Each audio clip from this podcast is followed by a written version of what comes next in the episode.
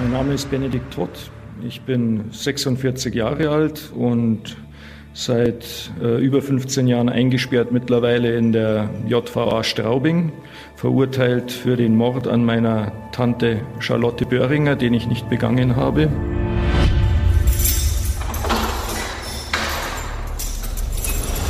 Solange wir strampeln, strampeln wir und wir strampeln für den nächsten Schritt. Sonst wird die Verzweiflung nicht nur überhand nehmen, sondern, sondern wirklich erwürgen weil also Hoffnung, Hoffnung bleibt nicht viel. Es gibt Ermittlungsbedarf, es gibt Aufklärungsbedarf. Gong 96.3 Mordsgeschichten. Die spektakulärsten Fälle der Münchner Kriminalgeschichte. Ich sage, hier gibt es so viele Zweifel und Widersprüche, dass sich eine ernsthafte Justiz damit auseinandersetzen muss. Und äh, wenn dann unser ehemaliger Oberbürgermeister sich der Sache auch noch annimmt, dann ist das natürlich eine tolle Geschichte, tolle Geschichte, tolle Geschichte. Je mehr ich sehe, dass Menschen von außen Verständnis für mich aufbringen, habe ich halt natürlich auch ähm, das Luxusproblem, ähm, wieder mit der Hoffnung umgehen zu müssen. Hoffnung. Ein kleines Wort, das plötzlich große Emotionen auslöst. Euphorie? Doch, der Reihe nach. Gut zweieinhalb Jahre sind seit unserem Podcast vergangen. Zweieinhalb Jahre, in denen uns dieser Fall nicht losgelassen hat. Klar, einer der spektakulärsten Kriminalfälle der Stadt. Der wirkt natürlich. Vor allen Dingen, wenn es eben nur um Indizien und nicht um Beweise geht. Und noch klarer, wenn im Gefängnis jemand sitzt, der seit fast 16 Jahren sagt, bin verurteilt für einen Mord, den ich nicht begangen habe. Ja. Rückblick. Benedikt Todt, der Neffe der Parkhaus-Millionärin Charlotte Böhringer, soll seine Tante am 15. Mai 2006 in ihrer Penthouse-Wohnung über dem Isar-Parkhaus mit mindestens 24 Schlägen ermordet haben. Mit einem nicht definierten, hammerartigen Gegenstand. Nach einem 15-monatigen Indizienprozess und 93 Verhandlungstagen wird Benze, wie er überall genannt wird, schließlich zu einer lebenslangen Freiheitsstrafe mit besonderer Schwere der Schuld verurteilt. In den ersten acht Teilen dieses Podcasts haben wir euch bereits die vielen Ungereimtheiten und Zweifel geschildert. Inzwischen ist auch das Buch von Deutschlands bekanntesten Profiler, Axel Petermann, erschienen. Im Auftrag der Toten. Hier legt er seine jahrelangen Untersuchungsergebnisse im Parkhausmord dar und nimmt damit das Urteil des Gerichts völlig auseinander. In einem bin ich mir absolut sicher. Mit den vom Gericht herangezogenen Indizien hätte Benedikt Todd niemals verurteilt werden dürfen. Manch einer würde sicherlich den Begriff Justizskandal in der Gesamtschau der falschen Untersuchungsergebnisse und richterlichen Schlussfolgerungen für angemessen halten. Für mich verkörpert dieser seit anderthalb Jahrzehnten in Wiederaufnahmeverfahren schwelende Fall eine kollektive Verweigerungshaltung von Strafverfolgung und Justiz Fehler einzugestehen und falsche Entscheidungen zu revidieren. Heißt es im Hörbuch. Und auch wir recherchieren weiter, dürfen Protokolle einsehen, wühlen uns durch Akten und entdecken noch mehr interessante Details. Immer mit der gebotenen Pietät und höchster journalistischer Sorgfalt. Und dann erreichen uns plötzlich WhatsApp-Nachrichten vom damaligen Ermittlungsleiter Josef Wilfling, den wir im Rahmen der ersten Podcast-Reihe interviewt haben. Hier ein paar Auszüge. Leider habe ich nicht erkannt, dass sie gekauft sind. Dass sie mich schamlos ausnutzen und missbrauchen, um ihren Schwachsinn zu verbreiten. Pinocchio. Käuflicher Journalist. Wenn ich gewusst hätte, dass sie sich als juristischer und kriminalistischer Laie berufen fühlen, schlauer zu sein als Ermittler, Gutachter und sämtliche Gerichtsinstanzen. Sind sie wirklich so naiv und glauben, was sie sich da zusammengerannt haben? Wir überprüfen daraufhin erneut unsere Recherchen, hinterfragen die Interviewführung, können aber keine Fehler erkennen. Stattdessen erinnern wir uns an Gespräche mit damaligen Zeugen, die uns sagten, sie wären im Laufe des Prozesses ebenfalls vom damaligen Leiter der Mordkommission kontaktiert und eingeschüchtert worden. Derartige Praktiken und Aussagen haben wir eher ins Reich der Fabeln verwiesen. Schließlich konnten sie nicht mehr bewiesen werden. Angesichts der Nachrichten, die uns erreicht haben, kommen uns daran aber Zweifel. Und wir mutmaßen, getroffene Hunde bellen. Auch wenn die Justiz weiter keinen Anlass sieht, Ungereimtheiten aufzuklären. Anwalt Peter Witting bringt uns auf den Ist-Zustand. Es ist eine Mischung aus Frustration und, und Enttäuschung und, und vielleicht auch Wut dabei. Wut ist ein schlechter Ratgeber, aber irgendwo macht es einen wütend. Das muss ich ehrlicherweise sagen. Wir versuchen alles immer wieder aufs Neue. Wir haben einen Wiederaufnahmeantrag eingebracht im Jahr 2019. Darüber hat dann das Landgericht Augsburg entschieden natürlich abgelehnt und zurückgewiesen. Natürlich sage ich, weil das meine Erfahrung in diesem Fall durchgängig ist. Alles, was ich versuche, wird zurückgewiesen. Ja, und auch unsere gemeinsame Beschwerde gegen die Zurückweisung dieses Antrags durch das Landgericht äh, Augsburg hat das Oberlandesgericht äh, München wiederum zurückgewiesen. Wir haben daraufhin im August, also einen Monat später, das ist die Frist, die uns zur Verfügung steht, äh, eine Verfassungsbeschwerde eingereicht. Ich weiß nicht, die wievielte in diesem Verfahren.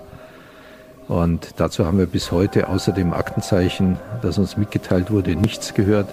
Wer sich jetzt fragt, Moment mal, Benedikt Todd hat seit dem 18. Mai 2006 keinen Tag mehr in Freiheit verbracht? Wie geht das? Das liegt am Zusatz besondere Schwere der Schuld.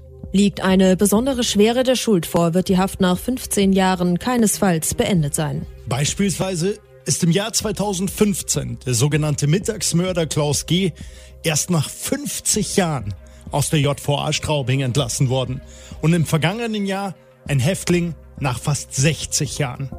Demnach steht auch hinter der Haftstrafe von Benedikt Todd der Zusatz Open End. Ja, er hat sich in seiner Situation eingerichtet, ist völlig verkehrt, glaube ich. Also ich, wenn ich solche Fragen bekomme, dann weiß ich ehrlich gesagt immer nicht, wie ich richtig antworten soll. Äh, ihn zu beschreiben, das fällt mir schwer, weil das dann den Eindruck äh, um ihn herum vielleicht befördern würde, er packt das ganz locker. Äh, das ist sicher nicht so, aber er hat einen Weg gefunden, damit irgendwie klarzukommen und sich durchzukämpfen. Nur eins hat er äh, in der ganzen Zeit nie vergessen und auch nicht sein gelassen, an jeder Stelle zu opponieren äh, gegen das, was man ihm mit diesem Urteil angetan hat. Das bleibt ungebrochen immer der gleiche Weg, den er beschreitet. Und das seit inzwischen über 5755 Tagen hinter Gittern.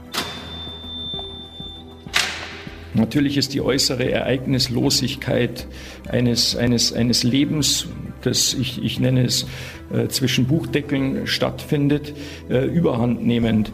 Das heißt, äh, rückwirkend betrachtet schrumpft die Zeit zusammen. Also es ist gar nicht so viel Zeit, ähm, aus meinem subjektiven Gefühl, ähm, die vergangen ist.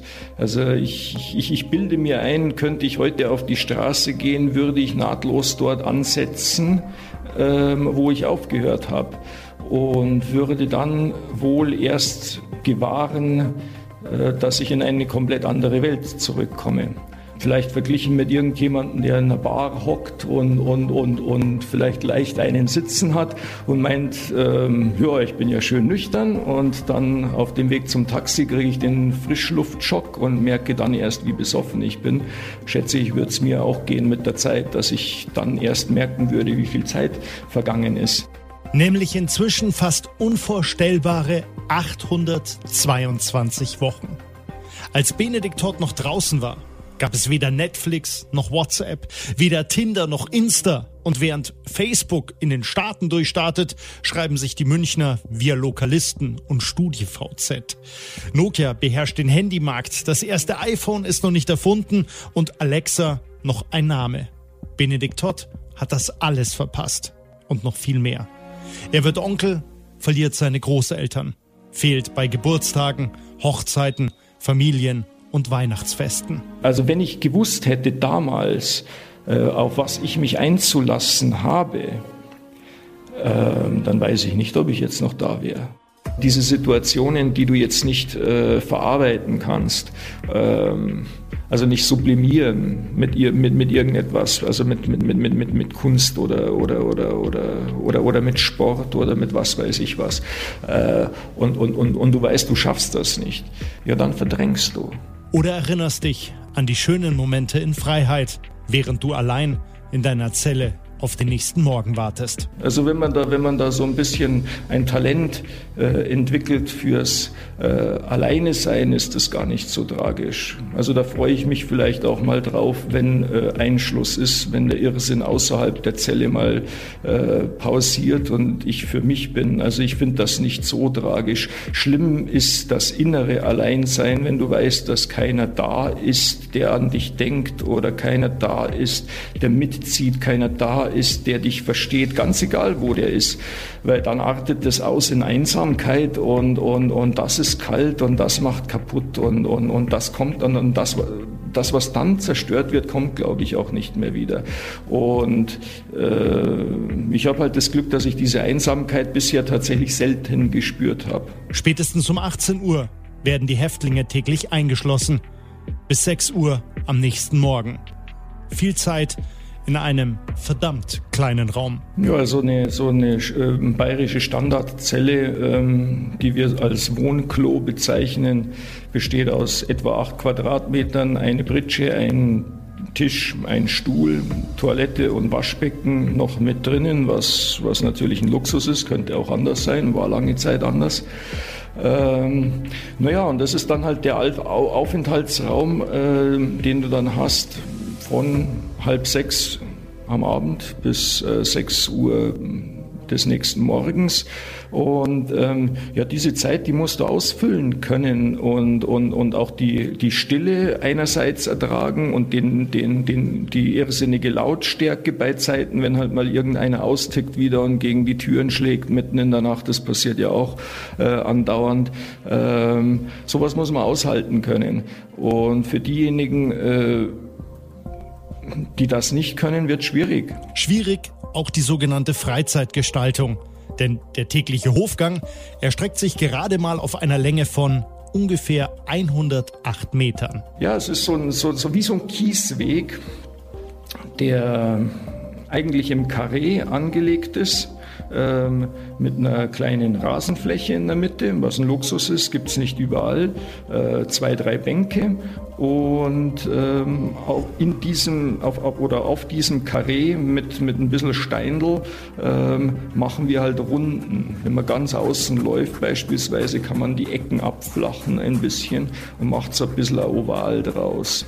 Und das hat wohl irgendeiner mal abgemessen und es kommt ziemlich genau hin, schätze ich mal. Also ich habe ich hab das nie gemacht, weil, äh, weil das neurotisierend ist, wenn man anfängt, so etwas zu machen. Und ja, also das ist die äh, äußere Bahn. Die Fußgänger gehen innen drin immer in die gleiche Richtung. Interessanterweise in deutschen Gefängnissen äh, gegen den Uhrzeigersinn, habe ich mir sagen lassen. Also alle Gefängnisse, die ich kenne, sind gegen den Uhrzeigersinn. Alle marschieren immer in die gleiche Richtung. Aus purer Notwendigkeit wahrscheinlich, weil sonst Chaos ausbrechen würde. Naja, und die Läufer ähm, auf der kompletten Außenbahn, die wechseln alle halbe Stunde die Richtung, damit die Knie halt gleichmäßig belastet werden. Also ich bin jetzt leider seit 15 Jahren, ich merke es jetzt tatsächlich, obwohl ich gut beieinander bin, ähm, dass meine Knie sich jetzt schon melden. Also es ist natürlich nicht ideal, diese kleinen Runden zu laufen auf Dauer. Ja, aber das, war, das waren diese 108 Meter, das ist der Hofgang, ja. Und auf allen Seiten Mauern natürlich. Also es gibt zwar den Himmel, wenn man raufschaut, sieht man den Himmel, aber also man ist äh, von allen Seiten von Mauern umgeben. Ich hatte beispielsweise auch mal eine Zeit, ähm, dass ich nach einer halben Stunde aufhören musste zu laufen. Äh, nicht physisch, äh, aber psychisch habe ich es nicht geschafft. Weil du, du, du machst eine leichte Kurve und du läufst wieder gegen eine Mauer. Und ich konnte diese Mauer nicht transzendieren. Ich meine, mittlerweile, ich bin halt im englischen Garten oder irgendwo unterwegs. Natürlich weiß ich, ich bin eingesperrt, aber diese Mauer macht mir im Moment jetzt nichts aus sie ist halt da, aber sie interessiert mich nicht. Aber es gab halt mal eine Zeit, ich konnte, ich konnte sie nicht wegdenken. Und das hat mich psychisch so belastet, dass ich tatsächlich eine halbe Stunde gelaufen bin und ich war vollkommen fertig. Und äh, beim ersten äh, Richtungswechsel sagen dann meine Laufkollegen, was ist jetzt los? Warum gehst du schon raus? Auf geht's, jetzt geht's weiter. Sage Jungs, tut mir leid, ich kann halt nicht mehr, weil ich, ich, ich, ich da packt die Mauern halt gerade nicht. Ähm, ja, also es ist jetzt nicht so, dass man jetzt groß auf einem Sportplatz draußen wäre. Haben wir zwar, aber das ist, da wird ein bisschen Fußball gespielt. Ähm, aber der Hof findet halt genau auf diesen 108 Metern statt. Zurück in München ist die vom Anwalt beschriebene Verfassungsbeschwerde einmal mehr nicht vom Bundesverfassungsgericht angenommen worden. Wieder einmal das Ende aller Bemühungen, den Fall zur Wiederaufnahme zu bringen. Justiz mauert und lässt alle Anregungen, die sie von vielen Seiten erhält, um das Verfahren neu aufzurollen und mit heutigen kriminalistischen Methoden neu zu untersuchen, einfach ins Leere laufen. Oder, um es noch klarer und mit den Worten von Profiler Axel Petermann zu sagen, der wiederum für seine Erkenntnisse mit den renommiertesten Instituten und anerkanntesten Experten zusammengearbeitet hat. Die im Urteil angeführten Untersuchungsergebnisse treffen einfach nicht zu. Wieder einmal hält eine Benedikt Todd belastende Spur der objektiven Überprüfung durch einen unabhängigen externen Sachverständigen nicht stand. Wo Murks drin ist, kann auch nur Murks rauskommen. Auch andere Institute kommen zum gleichen Ergebnis. Die vom Gericht angenommene Tatzeit entbehre jedem methodischen und forensischen Anspruch. Eigentlich bahnbrechende Erkenntnisse. Nur eben nicht für die Justiz. Und damit bleibt denjenigen, die immer noch daran festhalten, dass Benedikt Todd niemals hätte verurteilt werden dürfen, nur eine letzte Möglichkeit. Die Damen und Herren aufrütteln, sie an der Ehre packen und laut darauf hinweisen, dass Ignorieren vielleicht bei kleinen Kindern funktioniert, aber eben nicht hier. Keine Antworten sind keine Option. Und damit kommen jetzt die Fotografin Susanne von Liefenjell und die Autorin Marie Felden ins Spiel. Sie haben einen Unterstützerkreis mit dem Namen Zweifelhaft gegründet, um den Zweiflern eine Stimme und dem verurteilten Benedikt Todd eine letzte Chance zu geben und die Hoffnung, dass der Fall doch noch wieder aufgerollt wird. Unter den Unterstützern ist auch Altoberbürgermeister Christian Ude, der auf der Suche nach Gerechtigkeit jetzt die Hand hebt. Also es ist kein Handheben im Sinne von Herr Lehrer, ich weiß was, äh, sondern es ist äh, Ausdruck einer Nachdenklichkeit über einen Fall, der ja in Bayern nicht äh, jetzt plötzlich ans Tageslicht gezerrt wird, sondern eine eingeweihte Öffentlichkeit äh, schon seit Jahren beschäftigt. Äh, Benedikt Todd sitzt seit vielen Jahren in einer Justizvollzugsanstalt, verurteilt aufgrund von Indizien und Indizienbeweise sind möglich und zulässig, raten aber immer ganz große Sorgfalt anzuwenden.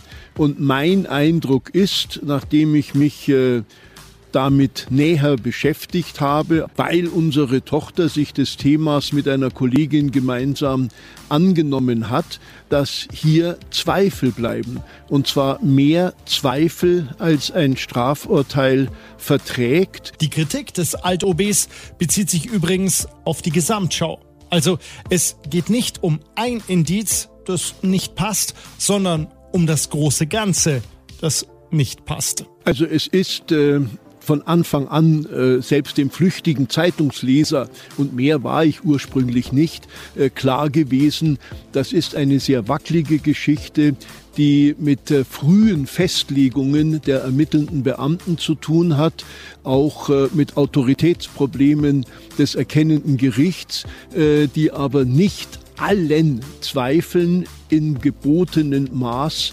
nachgekommen ist wo ich sage, das kann doch nicht wahr sein, dass diese Einwendungen in dieser Massivität nicht widerlegt werden können, sondern dass man äh, einfach aus formal juristischen Gründen die Wiederaufnahme äh, verweigert, äh, dass äh, man sagt, es besteht kein erweiterer Ermittlungsbedarf, obwohl Theorien der Verurteilung widerlegt worden sind oder in sich widersprüchlich sind oder entlastende Gesichtspunkte, die es meines Erachtens ganz massiv gegeben hätte und die auch Gegenstand der Gerichtsverfahren waren, einfach äh, vom Tisch gewischt wurden. Und äh, das ist nicht in Ordnung. Und ich erinnere mich, und das ist doch gar nicht so lange her, ich denke mal nur an den Namen Mollert, äh, wo auch alle der Meinung waren, äh, die Justiz hat gesprochen, so Roma locuta causa finita. Ich halte sie nicht für abgeschlossen, weil eben auch Rom irren kann. Und zwar vor allem, wenn eigener Ehrgeiz und eigenes Prestigedenken äh, eine Rolle spielt. Christian Ude ist einfach nicht von den Begründungen des Gerichts und den Ermittlungsergebnissen überzeugt und bemüht deshalb auch ein berühmtes Zitat. I am not convinced, we are not convinced. Und was will ich damit sagen? Es gab eine weltpolitische Situation, in der fast alle maßgeblichen Stimmen der Weltpolitik gesagt haben, es gibt Beweise für einen Vorwurf, der ausreicht, um den Irakkrieg zu beginnen. Und äh, der Außenminister Joschka Fischer hatte keinen Gegenbeweis, keinen Geheimdienst zur Hand, der das Gegenteil beweisen konnte. Aber er sagte, und zwar hier in München bei der Sicherheitskonferenz, I am not convinced. Die vorgelegten Beschuldigungen und Indizienauswertungen überzeugen mich nicht. Und genau in dieser Situation befinde ich mich, nachdem ich aus offen gesagt familiären Gründen näher auf das Thema eingelassen habe. Es überzeugt nicht, was da an Indizienauswertung äh, vorgelegt wurde und was alles an inneren Widersprüchen und logischen Fehlern einfach vom Tisch gewischt wurde, weil es äh, die so naheliegende und bequeme Beschuldigung in Frage gestellt hätte. Und ich glaube, ein Rechtsstaat muss es aushalten, bei allem Respekt, den ich selbstverständlich vor richterlicher Unabhängigkeit habe, vor rechtskräftigen äh, Urteilen. Es muss in einem Rechtsstaat zulässig sein, Zweifel, die nicht ausgeräumt werden können oder bisher nicht ausgeräumt werden konnten, zu äußern, zu artikulieren, in dubio pro reo ins Gespräch Gespräch zu bringen, denn es hat halt leider auch in hervorragend funktionierenden Rechtsstaaten schon Fehlurteile gegeben. Und das soll man nicht ausschließen, sondern man soll prüfen, äh, alle Möglichkeiten der Ermittlung ausschöpfen, auch äh, alle Ratschläge, die erfahrene, nicht nur Strafjuristen, sondern auch Profiler öffentlich gemacht haben, endlich zur Anwendung bringen. Äh, sonst könnte es sein, dass man auch durch äh, Desinteresse und Wegschauen mitschuldig wird daran, dass ein Mensch vielleicht unschuldig äh, eine lange, lange Freiheitsstrafe verbüßen muss. Zusammenfassend heißt das? Ich werde nicht sagen, es war anders und ich weiß auch wie, denn das weiß ich definitiv nicht. Ich werde aber gerne sagen, die Zweifel sind zahlreicher und seriöser als die oft äh, einseitig interpretierten oder gar missgedeuteten Indizien, die eine so schwerwiegende Verurteilung tragen sollen. Und deshalb fordert der ehemalige Oberbürgermeister jetzt. Also ich denke, es gibt Ermittlungsbedarf, es gibt Aufklärungsbedarf und nicht nur die Abwehrhaltung, die ja jeder menschlich versteht. Wir haben uns schon so lange damit beschäftigt und so viel Prestige äh, hineingeworfen, äh, da soll man jetzt kein Fass mehr aufmachen. Das ist menschlich verständlich, aber es ist keine Haltung, äh, mit der eine renommierte Justiz äh, dieses Thema vom Tisch wischen kann. Muss noch mehr gesagt werden? Nein. Findet Altoberbürgermeister Christian Ude und fordert von den Verantwortlichen zu handeln, um dieses unrühmliche Kapitel deutscher Justizgeschichte aufzuklären und endlich zu schließen. Ja, ich gebe zu, ich leide wie ein Hund, aber das ist ein äh, gutes Zeichen, weil ähm, ähm, das sagt mir, dass ich noch nicht gänzlich weg bin vom Leben. Und wenn das irgendjemand nichts mehr ausmacht, was in einem Gefängnis passiert oder was in einem Gefängnis mit dir gemacht wird, naja, dann ist eh wurscht, weil dann ist der Zug abgefahren. Und äh, der hält dann auch nicht mehr auf. Also zumindest denke ich, dass das so ist. Ich habe ja da keine Erfahrungswerte. Ja, aber es sind halt diese vermeintlichen Kleinigkeiten, die man, die man dann nicht mehr sieht. Wenn du jetzt zum Beispiel aufwachst, deine Frau dreht sich um, lächelt dich an. Und zwar nicht in dem Sinne wie du wirst schon sehen, sondern Mai habe ich dich lieb. Fertig. Fertig. Schon ist der Tag gerettet. Schon ist das, was sollen, was sollen dann, also ich meine, es kann halt dann nur noch schlimmer werden, ist klar, aber äh, das ist doch schon mal ein guter Beginn. Frau dreht sich um, ich liebe dich. So, Punkt. Nicht Komma, Punkt, schön. Wer nach diesen Erkenntnissen auch sagt, ja, ich zweifle, dem empfehlen die Unterstützer rund um Altoberbürgermeister Christian Ude die Website zweifelhaft.org.